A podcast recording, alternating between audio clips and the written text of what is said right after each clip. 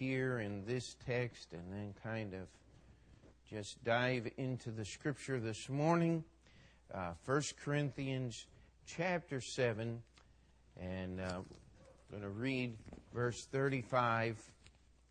Paul is speaking here to the Corinthians, and of course, the context here uh, has to deal with whether to be married or, or remain uh, single, and uh, so no one draws any uh, uh, conclusions that are not meant to be drawn. We had a wedding yesterday, and it was a good thing we're not talking about that, all right? Uh, it just happened to be coincidental that the text here is is talking about uh, marriage, and we're going to dive in here. In verse 35, it says, "And I and this I speak for your own profit, not that I may cast a snare upon you, but for that which is comely, and that ye may attend upon the Lord without distraction." Now let's just read that again. And this I speak for your own profit not that I may cast a snare upon you, but for that which is comely, and that ye may attend upon the Lord without distraction. Now, this is uh, the second of two times that this word, distracted, distraction, the English word, is found in your Bible. And, and I've often thought about preaching a sermon here and trying to illustrate the word distracted. But I don't think I need to do that, do I? Uh, how many of us have been distracted this morning already on our way to church? Uh, I mean, there are many, many things that distract us. And what I want us to do is I want us to, I want to read to you uh, the definition of the word distracted uh, because it has an interesting uh, direction to it uh, that I think will be helpful. The word distraction out of the Oxford English Dictionary, it says a drawing or being drawn asunder, pulling asunder, forcible disruption, division, or severance. Now, when you and I think of distraction, we, we do not think of the idea of, of there being a, um, a forcible disruption. That's what it says here a, a drawing away. We just think, oh, yeah, yeah, I, I got distracted. I, I wasn't paying attention. And uh, of course, uh, how many of you have seen people in our wonderful city speeding around, not paying any attention to the speed limit, yakking on their cell phone, spinning around the curve, shifting gears and everything all at the same time, and uh, you almost get run over or someone you see because they're just not paying attention. And uh, so, what are we going to do? We're going to make more laws, right? We're going to make it against the law to listen to the radio when you drive. Uh, we're going to make it against the law to eat while you drive. Uh, we're going to make it against it. Well, it's already against the law. Talk on the cell phone uh, unless it's hands free. Now, how many of you went through this getting the hands free? Uh, it at first it was more distracting to talk on a hands-free cell phone than it was to talk holding the cell phone because you had to get used to all the different things that you had to do to make the dumb hands-free thing work and the first hands-free they had this wonderful little cord that was connected to the phone that would tangle in the steering wheel and the turn signal handle and just anything else i mean it was not a fun experience but I want us to concentrate on this idea of being drawn away. That's what distraction is. James chapter 1 But every man is tempted when he is drawn away, distracted, forcibly disrupted he is drawn away of his own lust and enticed. And then when lust hath conceived, it bringeth forth sin, and sin, when it is finished, bringeth forth death. That's what distraction is. And Paul here is, is dealing with the context uh, of marriage and anyone I have a chance to encourage, I mean, I am a firm believer in marriage. But uh, uh, it is better to live your whole life single and be lonely all those years than it is to be married to the wrong person for five minutes. It is better if you better you you must be careful what you do with your life. There are times when you can make a decision that will change your life forever. Some of you uh, they're a little older, you'll remember a fellow named Art Linkletter. Anybody remember Art Linkletter? He was one of the first great voices against drug use. How many know why? He had a daughter. She was at a party. Never did drugs in her life. Took LSD one time, walked out a window, and killed herself under the influence of drugs. That's why he was so outspoken. Because sin, when it is finished, it, it brings forth death. We think we can get away with it. We think one time we'll be okay. And, and that's the hook that the devil always uses. And we Many of you raised your hand. I was distracted on the way. We were drawn away from our thoughts. One of the great struggles that every one of us go through, myself included, probably the biggest struggle of my week, is to make sure that when I come here and stand in this pulpit on Sunday morning, that everything that I am doing is going to be able to draw myself and each one here closer to the Lord Jesus Christ. That, that's why we're here this morning. We want to get closer to the Lord, but we have many things working against us to draw us away. To put a division in there, to keep us from thinking the thoughts that we ought to think. Now, not all distractions are terribly evil. You can be distracted with good things. But once that good thing becomes a distraction, is it a good thing? You see, that's where we get confused. Is in our mind, we say, this is not necessarily a bad thing, so it's okay. But when we allow that good thing to become a distraction and it begins to draw us away from the Lord Jesus Christ, then we're in trouble. I, I just love the idea, I mean, the picture of, uh, you know, you get on these big highway systems and you begin to drive. How many of you have ever made a mistake and you thought you were in the right lane? We had one person visit our church several years ago, and I, I gave him directions, and uh, if you've ever gotten directions from me, I uh, not I know how to give good directions.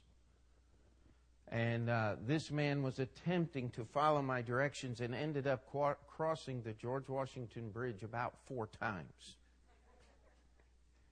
Now, I have no idea how he did that. That is literally, well, I can't say it's impossible because he did it.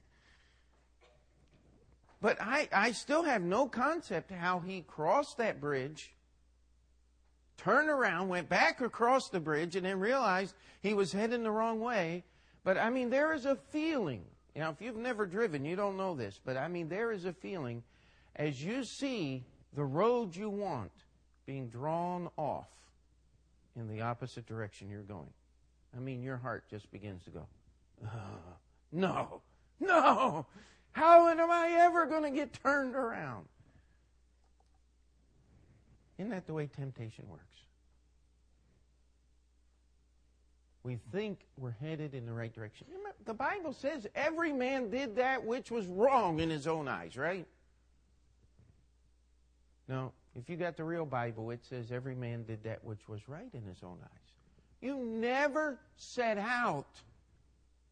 Well, I shouldn't say never. There are a few real idiots that set out to do wrong. But, uh, I mean, there is no sensible person that sets out to do wrong. No one says, I want to mess up my life. I want it to be the most miserable example of what a human being can make out of their life so I can teach others not to be this way. You ever met anybody like that? If you do, tell them come see me. They need a lot of help. Amen. I mean, we we do not set out to do wrong. This thing called distraction, and Paul is writing, and, and there's many other applications, and that's where we're going to spend the main part of our time this morning. And I'll tell you, as we look at this word called distraction, there's one apostle that comes to mind more than anybody else. Anybody guessing? How about Peter? Doesn't, doesn't Peter come to mind? I mean, that, that apostle Peter, he just got himself into more trouble, and, and he just seemed to be one of those guys. Now, Peter was always out in front. And one of the problems of being out in front is everybody gets to see when you mess up, right? And, and, God recorded everything that Peter did so that you and I could see and learn and work on not being so distracted. Amen. Let's turn to Luke chapter 5. Luke chapter 5. Now we're going to see a good thing here, and Peter had uh, a, a good desire. He was doing the right thing the wrong way.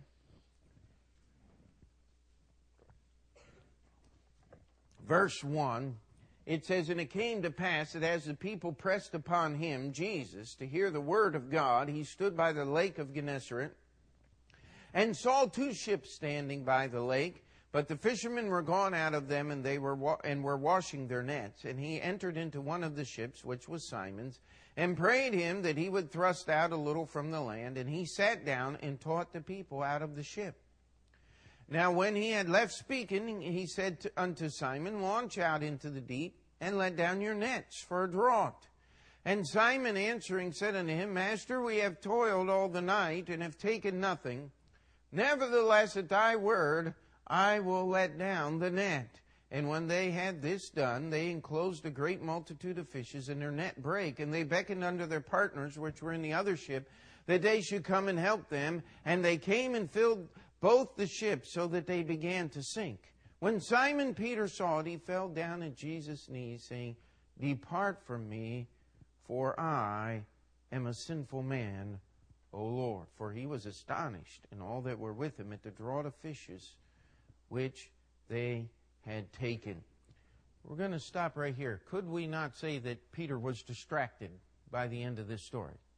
He was telling Jesus you need to leave me alone. You, you don't want me. I am such a mess that you cannot use me. There we have that division, do we not?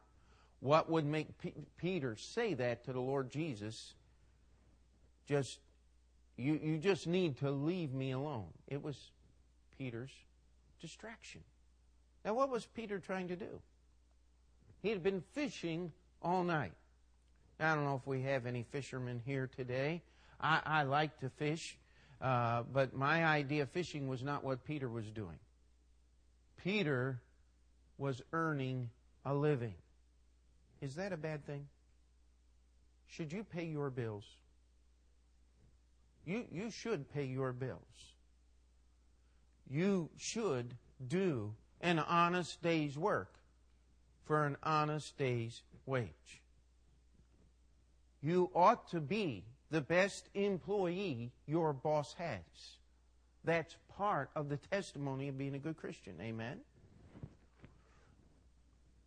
Peter was earning a living. He had a family. By the way, if you're not familiar with the Bible very much, Peter was married. He had a wife. I mean, why else would you put up with a mother in law if you didn't have a wife? Amen? Now, I, I have the world's most wonderful mother in law. She was down to visit us this week. And um, just for a little over a day. And, and I enjoy my mother in law. Have to say that in case she gets the tape. No. Uh, No, I do have a wonderful mother in law. But there's a connection there. Amen. Now, Peter was working. He was doing a job and he was trying to mend his nets and fix everything. It says they'd been out working all night. How many of you have ever worked all night and then watched the sun come up the next morning? We have people that have done that. Not too many, but uh, I mean, there's something that happens to you as you watch that sun come up and that realization that you've been up all night while everybody's sleeping starts sinking in. Let me tell you something. If that won't distract you, I don't know anything else that will. I mean, you, you are distracted at that point. And uh, as Peter is there uh, trying to get everything finished so he can go home and take a nap, Jesus comes and starts teaching. And then the crowds keep pushing closer and closer, and finally Jesus doesn't ask, there's no record of him asking Peter. There's no record of him saying, Which one of these boats may I use? He knew which one he wanted. He wanted Peter's. Why? Because Peter was already distracted. Jesus had something he wanted to get a hold of with Peter. You know, God will often come to you when you're already distracted, when you're already distraught, and He'll make things worse. Because when you're distracted, He has to do a whole lot more to get your attention than He would have to otherwise, because you're already allowing yourself to be drawn away. You're already putting that uh, division in there, and the gap is getting wider and wider. Jesus had already met with Peter. Peter had already been with Jesus at Cana of Galilee when he did the miracle at the wedding. Jesus had already said, Peter, you follow me. But Peter had some responsibilities, had to take care of his family. And again, that's a good thing. That's a proper thing. That's something that every one of us ought to do. But the gap was widening. Now Peter was tired. He was trying to do his work. And Jesus climbs in Peter's boat and says, Thrust out a little from land. Now what did Peter have to do? At least I could listen to him while I'm working. Now I can't even work. All I got to do is listen to Jesus. Doesn't that make sense? If it does, you've been distracted. Amen. Jesus is trying to get his work. I mean, Peter's trying to get his work done, and Jesus is stopping Peter. He is impeding Peter, and now Peter just has to sit in the boat and listen to Jesus. Do you think Peter heard anything Jesus said? No, because the Lord is going to turn up the pressure just a little bit. And by the way, the Lord Jesus Christ did not preach 40 minute sermons.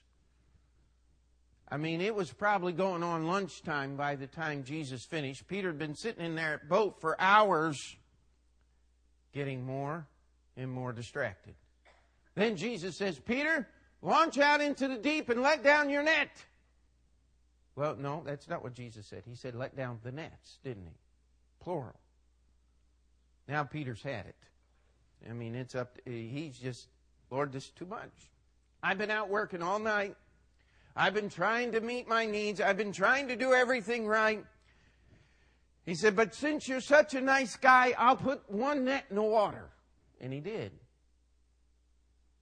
And I think the Lord had a bunch of angels down there just scooping the nets into there with shovels or something. I mean, they were just filling that net full of fish. Peter began pulling, and whoa, there goes my mic. Talk about distractions. Hang on.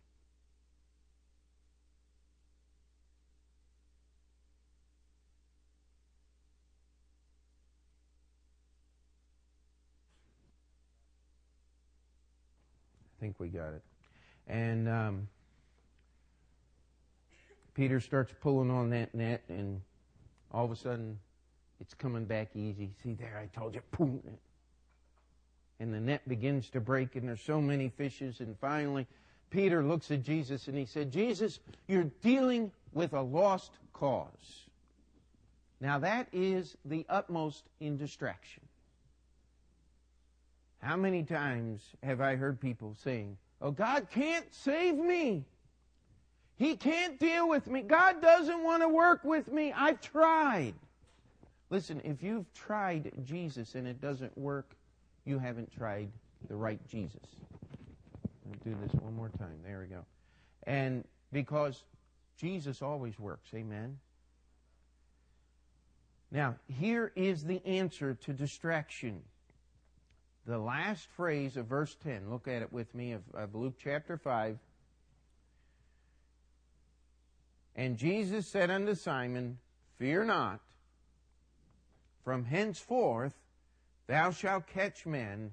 And when they had brought their ships to land, they forsook all and followed him. There's the key for distraction. Amen. You say, but what about what about Peter having to earn a living? And what about his providing for his family if he was following for Jesus? How did that all work? Well, you know, the Bible is strangely silent about that.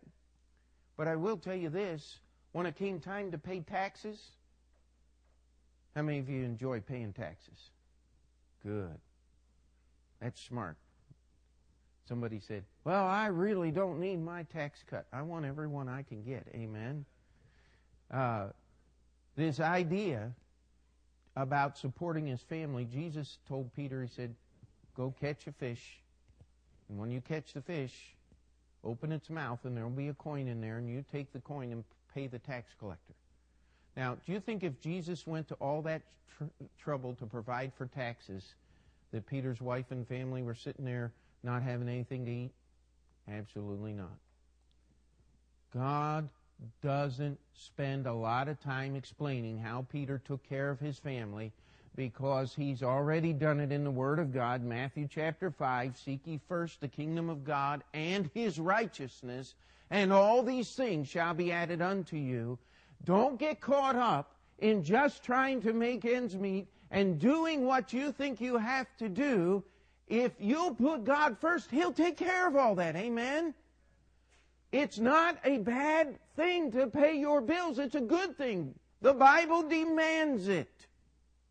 But if that's your primary goal in your life, it will be a wedge that will divide between you and Jesus Christ, and you will have to make a choice as to how you're going to work and how you're going to serve the Lord. There's, that is not a true choice, my friend. That is not a biblical choice. You serve God first, and He'll take care of the rest. Don't let that be a distraction.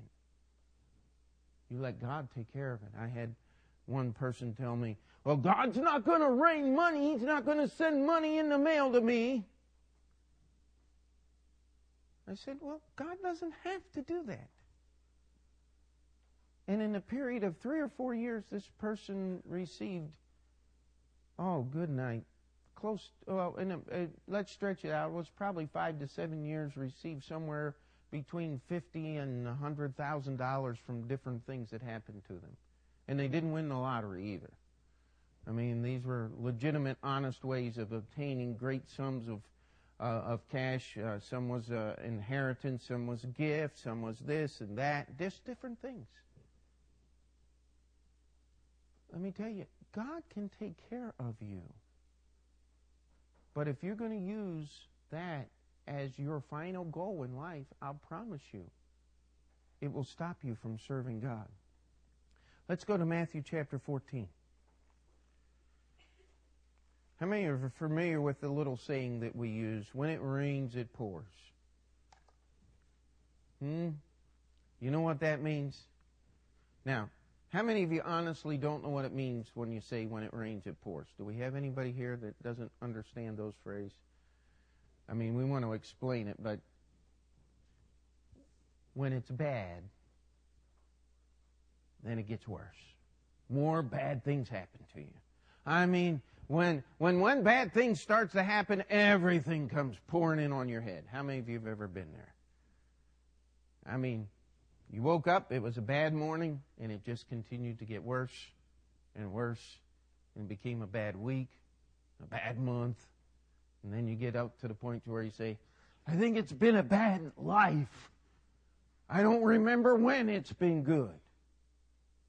Well, let's compare to what happened to Peter here in Matthew chapter 14. Matthew chapter 14. Now, we're going to set the context here in Mark chapter 6, parallel passage. Jesus had sent the apostles out two by two to travel throughout the land of Israel to preach the gospel. So they had been traveling, preaching, and going back and forth all over the land of Israel in groups of two, and they were just coming back to report to Jesus. Uh, let me just read verse 31 of Mark chapter 6 before we get into uh, chapter uh, Matthew 14. Just stay where you are. And he said unto them, Come ye yourselves apart into a desert place and rest a while, for there were many coming and going, and they had no leisure so much as to eat. Have you ever been so busy you couldn't even stop and eat? I mean, you just grab something on the run. And that's not just breakfast. I mean, that's breakfast and lunch and, and, and supper you find eating at your desk or wherever you're working. And, and I mean, it just, it just gets overwhelming and, and the things keep piling up. And then on top of that, verse 12, it says here, it says, and his disciples came and took up the body and buried it and went and told Jesus. Now that's just a summation there of the story of the death of John the Baptist. Now if you remember John the Baptist, he was the one that most of Jesus' disciples had been with before they started with Jesus. He was a dear friend of theirs. He was someone they respected. He was the one that baptized all the apostles. I mean, this was just not some uh, acquaintance or some preacher that they'd heard sometime. They knew him. They loved him. He was their friend and their leader at one time. And, and so John the Baptist is dead. They have no leisure to so much as to eat. Jesus says, Come ye apart into a desert place and rest a while. And then we have the story of the feeding of the 5,000. So there they are. They're thinking they're going to get a rest, and all this great crowd comes, and Jesus teaches all day long. And they're going, What kind of vacation is this? This is not even a working vacation. How many of you feel distracted at this point? I mean, uh, that'd be pretty rough. And then Jesus comes to, P- to Philip and says, Feed them. Now, Philip's about ready to pull out his hair. He says, Lord, we could take a year's wages and not feed these people. Andrew says, Lord, we, did, we got a lunch. We got a few sardines and some soda crackers. That's, that would be the modern day equivalent. Sounds like a great lunch, doesn't it? And Jesus took that and fed 5,000 people, men, besides women and children. Who passed out the food, by the way?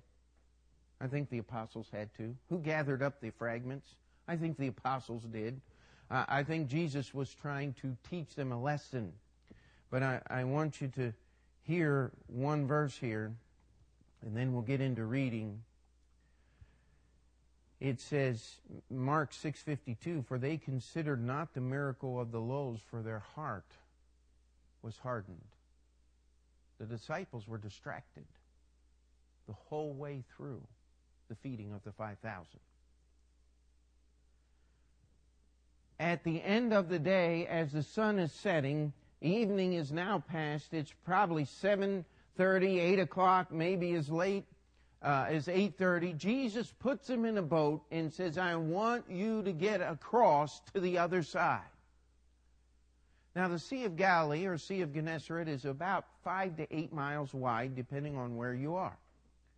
If you've ever rowed a canoe or a rowboat or something like that, five miles uh, you, you understand the definition of strain and toil. I mean, that is not something that's going to happen easily. You're going to have to work at it. Five miles is a very long distance, and it says that they were toiling in verse, let's start here in, in verse 22. And straightway Jesus constrained his disciples to get into a ship and to go before him unto the other side while he sent the multitudes away. And when he had sent the multitudes away, he went up into a mountain apart to pray. And when evening was come, he was there alone. But the ship was now in the midst of the sea, tossed with waves, for the wind was contrary. And in the fourth watch of the night, Jesus went unto them walking on the sea. Now, you read the passage there. By the time evening was come, Jesus had sent the multitudes away, filled. They had something to eat. The disciples had already been in the boat. Now it was the fourth watch. The fourth watch begins at 3 a.m. They had been all night. I think 3 a.m. qualifies for all night. How about you? Toiling in this boat, and they were only halfway across the sea. Now, if you've ever been on a little mountain lake when the wind blows contrary, I was in a canoe one time with my wife up in the Adirondacks, and uh, we were going across this little lake. It was a couple of miles north to south. I'll tell you, the wind got blowing, and uh, it, it was it, it got downright scary in that little canoe because every time I tried to paddle this way, the wind was blowing the front of the canoe. I mean, you could have went in circles all day long. And uh, here they were out on this boat. By the way, do you think they had uh, Con Edison or uh, Eveready uh, those things hadn't been invented yet. If the wind was blowing, it was probably cloudy. There was very little light. Here they are in the middle of the lake, rowing all night. Maybe there was a little lightning flashing. We don't know, but uh, there was enough of something that when Jesus came walking across the water, they saw him. I don't know about you, but I think distraction would be farthest thing from my mind. It's called terror.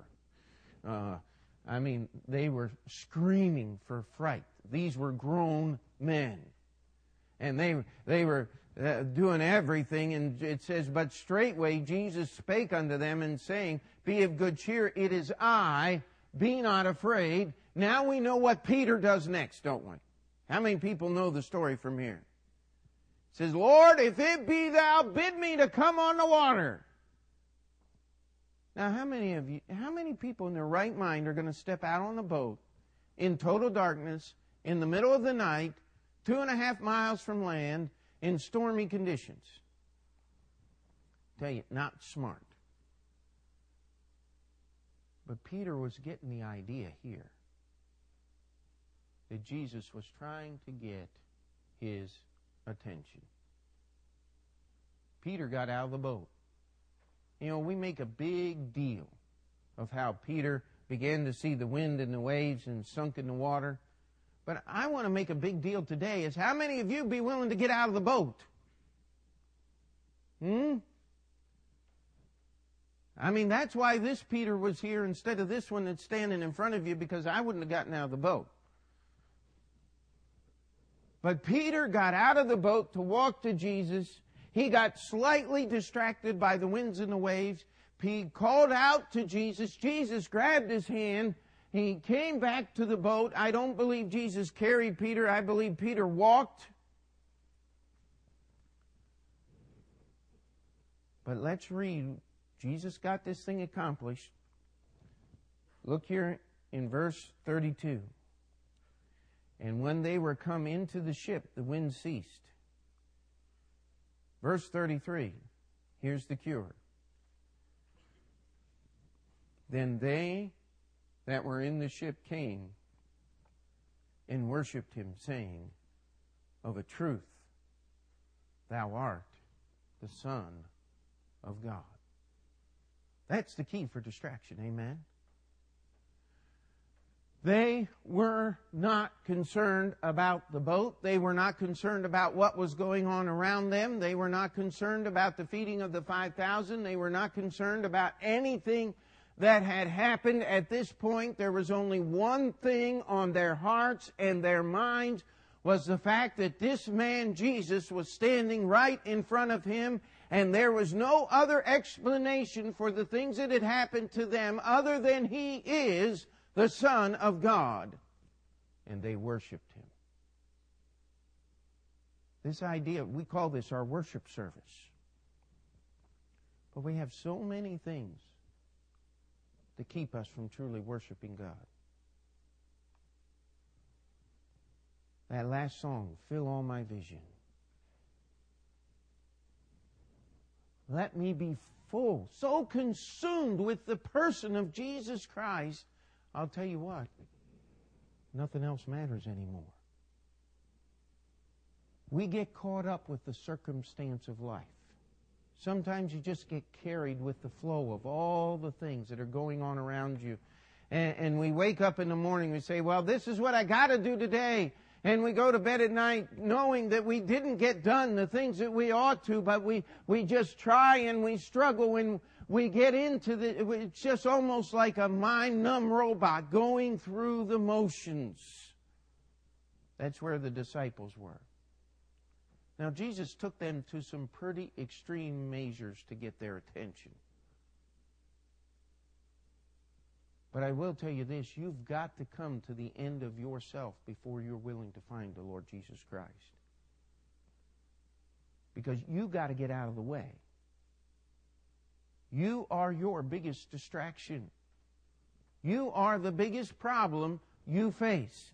You got to deal with yourself. And the best way to deal with yourself is just say, shut up and sit over in the corner so I can get close enough to Jesus to figure out what's going on. Amen? That's why Jesus put these men through what he put them through. Because when it was all said and done,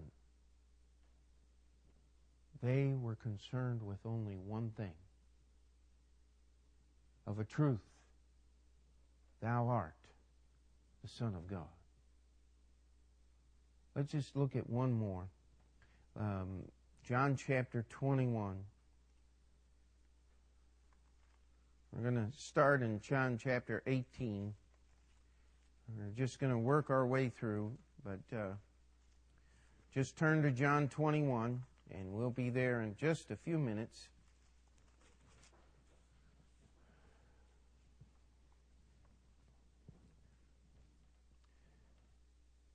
Verse 10, this is in the garden. Then Simon Peter, having a sword, drew it and smote the high priest's servant, cut off his right ear. The servant's name was Malchus. Then said Jesus unto Peter, Put up thy sword into thy sheath. The cup which my Father hath given me, shall I not drink it? Uh, verse 15, and Simon Peter followed Jesus, and so did another disciple. Verse 16, at the very beginning, but Jesus, but Peter stood at the door without and then come down to, to verse 25.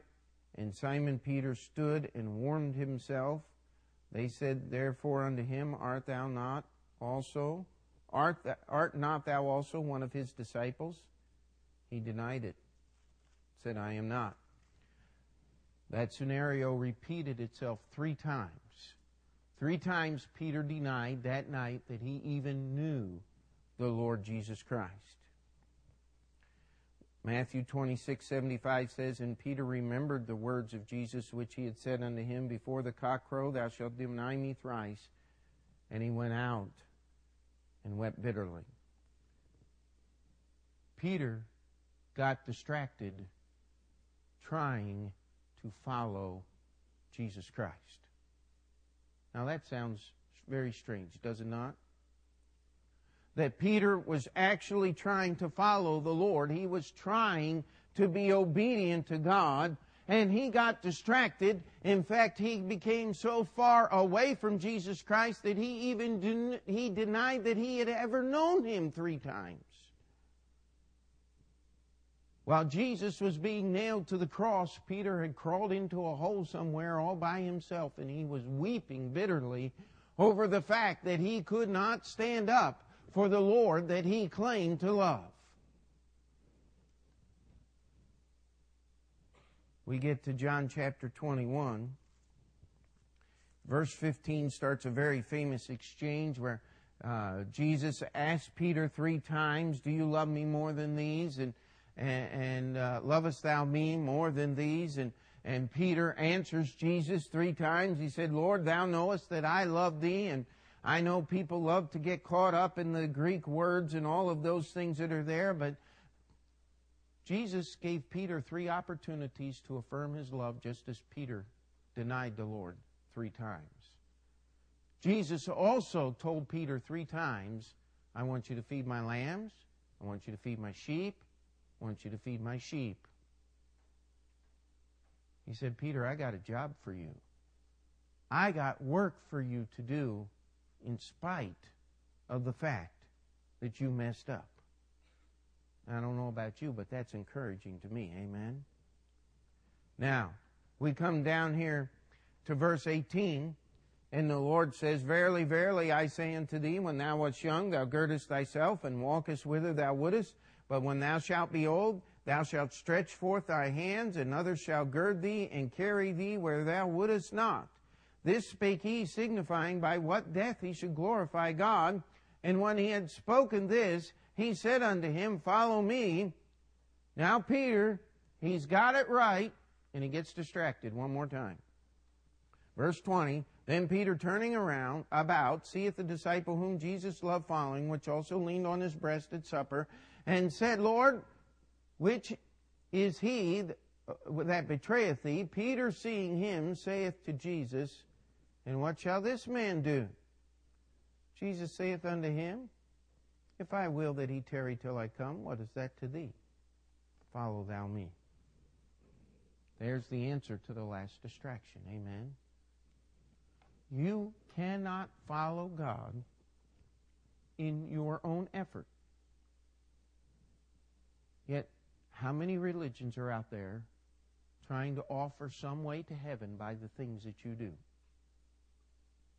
There's as many different religions as there are people to dream up ways to figure this thing out. You can go to the um, Catholic sector and they'll have the seven sacraments by which you can obtain grace to enter into heaven. And if you don't do good enough, you can go to purgatory. Now, the Orthodox say there's no such thing as purgatory. So if you don't do good enough by the, the sacraments, and I don't believe the, the Orthodox Church holds as tightly to seven sacraments as does the Catholic Church. And they're, they've got all these different explanations and things that are going on uh, by which you can climb the ladder. And, and, yet, if you go to the Protestant churches, most of them will tell you, well, if you'll just do as good as you can, it'll be okay. And then you can go to a different set of churches and they'll tell you, well, you need to have this experience. If you can speak in tongues, that proves you're on your way to heaven. And then you go to another church and they, or another organization, they say, well, you need to get on your knees and pray five times toward Mecca and make a pilgrimage in your life and do good to other people and murder anybody that goes against your religion and you can go to heaven. And you go to another religion and they tell you, ah, everything you see is nothing. You gotta think, sit down and think about nothing until everything in you is nothing and then you can become a part of the eternal nothingness. And if you think I'm making this up, I'm not. It's called Buddhism. It's a real religion. It's all about nothing and becoming nothing. I met a man, he said, I've had 10,000 lives and I still haven't become nothing, so I'm trying. I said, Don't you think after 10,000 failures you ought to give up and trust Jesus? He said, No. Makes no sense to me. How you can have a religion of 33 million gods, believe in one, some, all, or none, and still call it a religion. Sounds more like a fast food restaurant. You can have it your way, do anything you want, and still call it religion. All these things distract us. They drive a wedge. They forcibly separate us from the God of heaven who sent his Son here to die for us that we may have eternal life through the finished work of Jesus Christ on the cross. And once we get saved, once you pass all of those distractions and get close enough to the Lord to simply call upon Him through faith and have Him save you, then we start getting distracted in our service for the Lord. And we allow things to push us away. The way you can know if something's good does it draw me closer to the Lord Jesus Christ, to this book called the Bible, or does it push me farther away?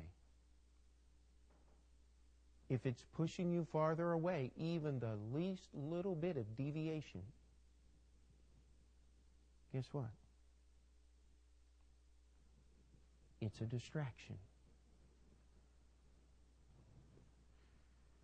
If you've ever done wilderness hiking, it's, a, it's an absolute wonderful thing. There are no trails. And by the way, if you're using a GPS, that's not really wilderness hiking, all right? You have to take a compass, look at a topographical map, and set what they call an azimuth or direction. And if you are just two or three degrees off, now you got 360 degrees in a circle, so two or three degrees is not a very big difference. Unless you're trying to hike five miles or ten miles across wilderness. Because two or three degrees could easily set you so far off that you would never find what you're looking for.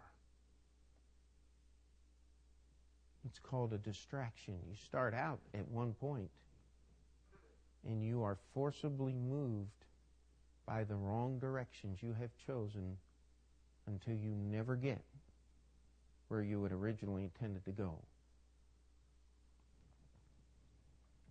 You say, that doesn't sound like it's that serious of a problem. Well, how many of you remember the story of a woman pilot named Amelia Earhart? They received radio signals for hours saying, We think we're here. But the radio transmitters that were picking them up were hundreds of miles away. They ran out of fuel somewhere over the ocean, and no one has ever found the plane or a trace. Now, some people say conspiracy. No, stupidity. Just a few degrees off. But when you run out of fuel, let me tell you, you better be ready to meet God. Because they did that day. Now that's not say, uh, that's not nice. People say to talk about such a great aviation hero in such derogatory terms. I'm just trying to be honest today. That's what really happened. They got off. They missed the mark by choices that they made, and they couldn't go back because they didn't know where they were. They were lost. And they paid for it with their lives. And that's the way people live in this sea we call life. They make choices. They are distracted. They are forcibly pulled off onto a path that they never intended to go. And when they finally wake up and realize they're heading the wrong direction, sometimes it's too late. Somebody says, How do you know it's too late with God? Well, let me ask you a question Are you living?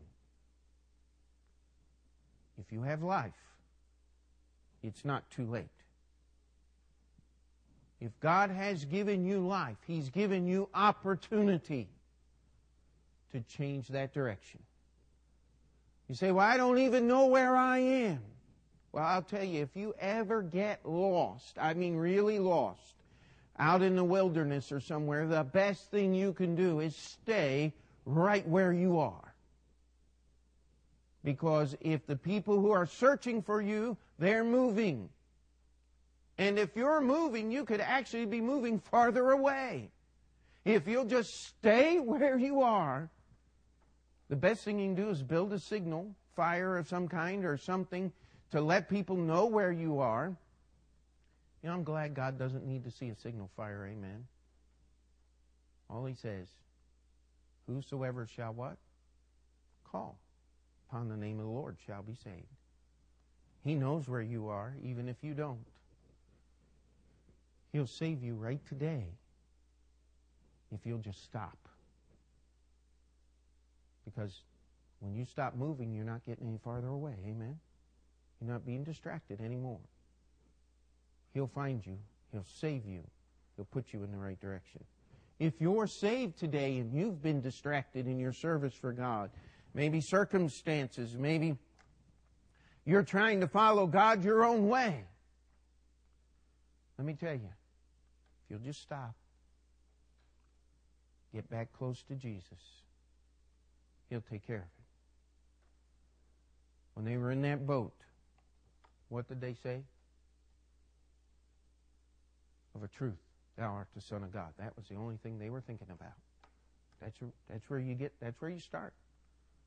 You get full of Jesus, and all these other things won't mean anything. You know, we looked at Peter here and we've criticized him some today.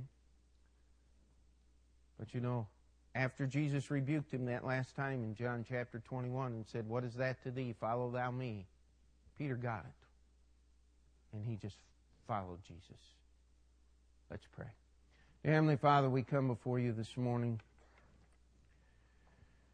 And we're thankful for this gift that you've given us called prayer. That we can talk directly to you knowing that you hear us. Lord, we're distracted people. We live in a distracted world. I pray that we would just stop. Take these few moments this morning and begin to draw ourselves closer to you. And Lord, we can't do that. We have to call upon you and ask you to do the moving. We're so grateful, God, that you're willing to find us anywhere we are and save us in any condition that we might find ourselves in. Lord, we're so glad that your forgiveness does not stop at salvation, but your hand is there to move us and to guide us through this life which we live. We ask that we would allow ourselves to be consumed with your holiness and your goodness. We pray for those that are here today that are unsaved, that they would be able to recognize their wretched condition, that they cannot save themselves, that they are lost on their way to an eternity of judgment. But if they would only stop and call upon you, you would find them and save them.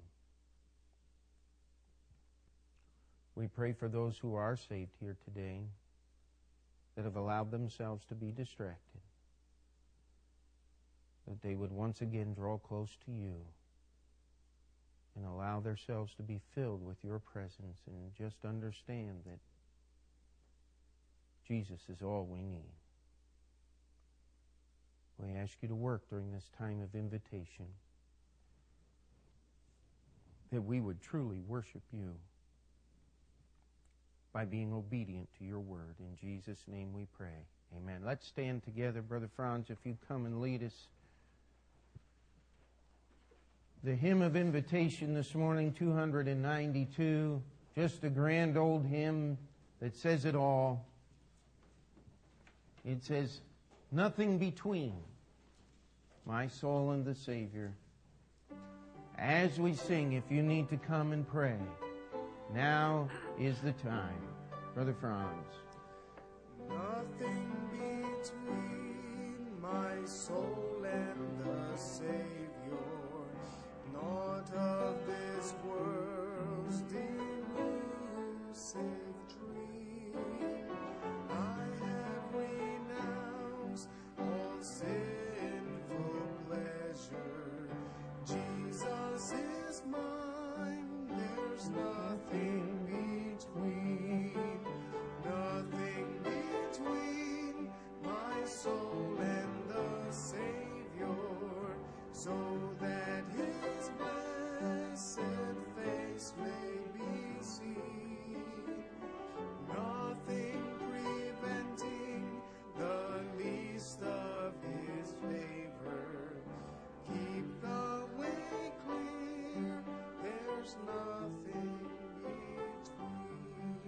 Just have the piano continue to play. Let's bow our heads where we are.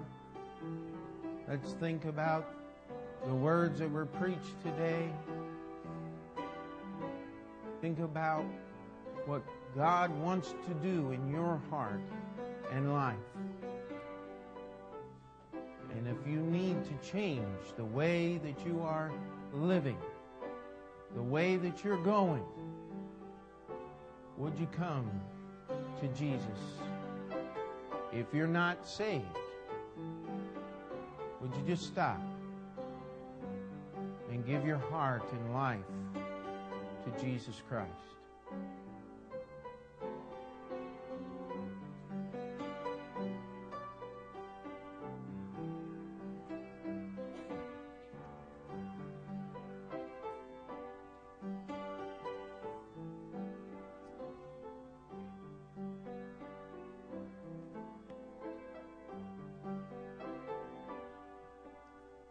Sing that chorus one more time and then we'll be done.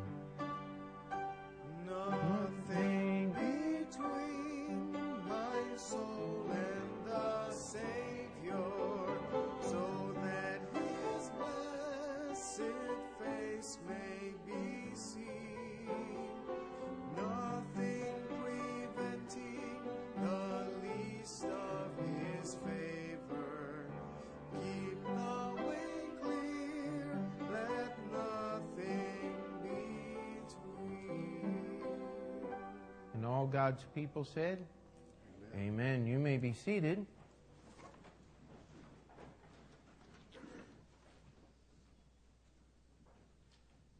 And um, just want to take a moment uh, before the offering and remind you uh, we have Brother uh, Robert Lewis coming with us, uh, coming to be with us. He'll be preaching Thursday night, Friday night. Now, this is something that we have not taken time to do much of, and we need to, is have a good old-fashioned fellowship. And uh, Saturday afternoon, how about we'll get started about 5:30. We'll uh, fire up the grill and uh, have a have a nice cookout. Uh, what we'll do is what we've done in the past that's worked the best is uh, uh, I'll go to uh, BJ's like tomorrow sometime next week and we'll find out what they have on sale and, and then we'll get like uh, chicken and maybe some pork or beef or whatever and uh, uh, put it on the grill and if you guys if if everyone could bring like the salad and the dessert and the vegetable plates and just uh, whatever you like at a dinner. Uh, you bring, the church will provide the meat and the beverage and the table setting. And uh, we'll get started about 5.30, which means if you're bringing food and everything, if you could be here 5.15, something like that. We'll try to have the grill going at 5.30 so that uh, we can start eating before 6 o'clock. Wouldn't that be nice? And uh, once we eat, then we'll have Brother Lewis give us a short message, and we should have everybody on their way home 7, 7.30 at the very latest. And uh, so I think that would be uh, a nice, fun time. We won't do our regular visitation Saturday. We'll just, uh, we don't want anyone not having an excuse not to be here for the dinner and, and that Saturday night. And then Brother Lewis will be preaching to us all day Sunday. And uh, just want to encourage you. This is uh, you're you're going to get real preaching. Brother Lewis has been in the ministry many years, and uh, he has a unique style. I mean, it's just different, and it's good. And he also, uh, on your prayer list, you talk, talking. um, We've we've prayed for the First Baptist Church in Baghdad ever since it was a uh, ever since it was started. And Brother Lewis, humanly speaking, is the man responsible for that church being there. And uh, he is the one that God has used to train the pastor there and to keep in contact with email and and whatever he can do. It, it's uh, somewhat dangerous there. In fact, one of the men uh, that was helping uh, start that church, a pastor from Rhode Island named John Kelly, was killed. Uh, as they were in a car, they were just going to go do a little sightseeing, and someone followed them and shot the car all up with AK-47s, and and um, some of the preachers were slightly wounded, and but Pastor Kelly was taken home with the Lord right there in the front seat of that car. And uh, if it had not been for the um, actions of the of the driver, all all four of those preachers uh, would now be in glory. But uh, uh, God provided, and and so Brother Lewis has got some compelling testimony. He's going to be uh, spending some time telling us about that church in Baghdad and and showing us the slides and things. And I just want to encourage you to be there every night. Summer's coming. Summer's full of distractions. Amen. The best way to get undistracted is to get close to the Lord, and you be in church Thursday night, Friday night, Saturday night, and all day Sunday. I don't think you'll have a choice. Amen. Uh, it'll be good for you. So I want to encourage you to do that. And uh, also, just on the calendar coming up, uh, June 10th, that's Saturday afternoon, we're having a baby shower for Maria. Uh, uh, someone said, What do I get? Well, she's having twins. So just get one of each. Uh, it's one boy and one girl, I think, is what the doctor has told them. And uh, sometimes they're wrong and sometimes they're not. We'll just see. But uh, uh seeing is believing when babies are born, that's for sure.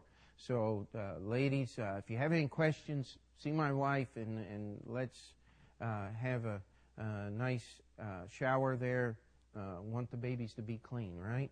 And then on July 4th, uh, we'll have the Glory Bound Quartet with us from Heartland Baptist Bible College, and uh, we're just going to have another cookout that day. Uh, we just need to have some more fellowship uh, as a church, and uh, we're going to try not to get so distracted with the building renovations that we forget about the things we're supposed to be doing, all right?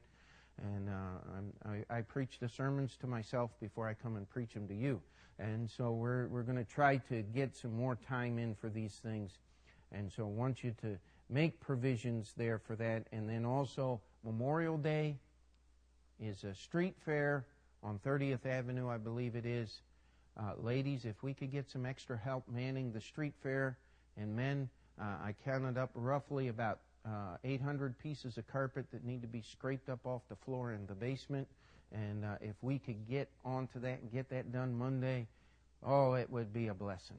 And so uh, we'll just try to get all of that done. All right, let's have our ushers come at this time. We'll receive our morning's offering.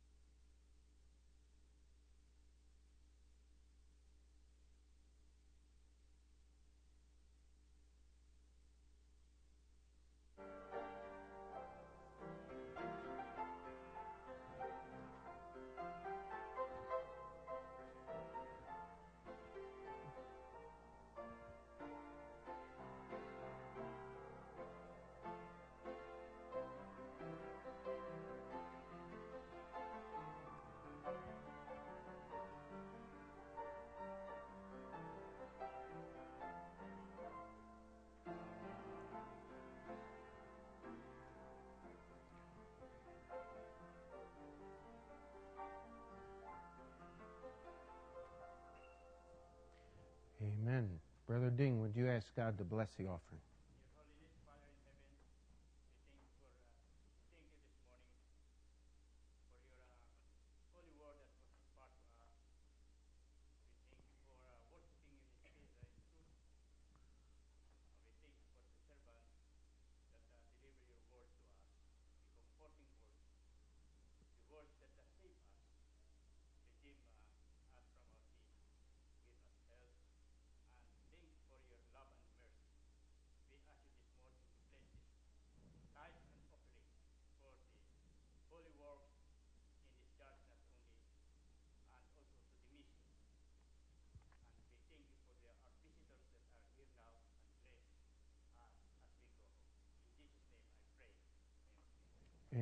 Let's stand together. Brother Franz, come and lead us as we're dismissed. 705, if you need the words. Take the name of Jesus with you, child of sorrow and of woe. It will joy and comfort give you. Take it and wherever you go, press.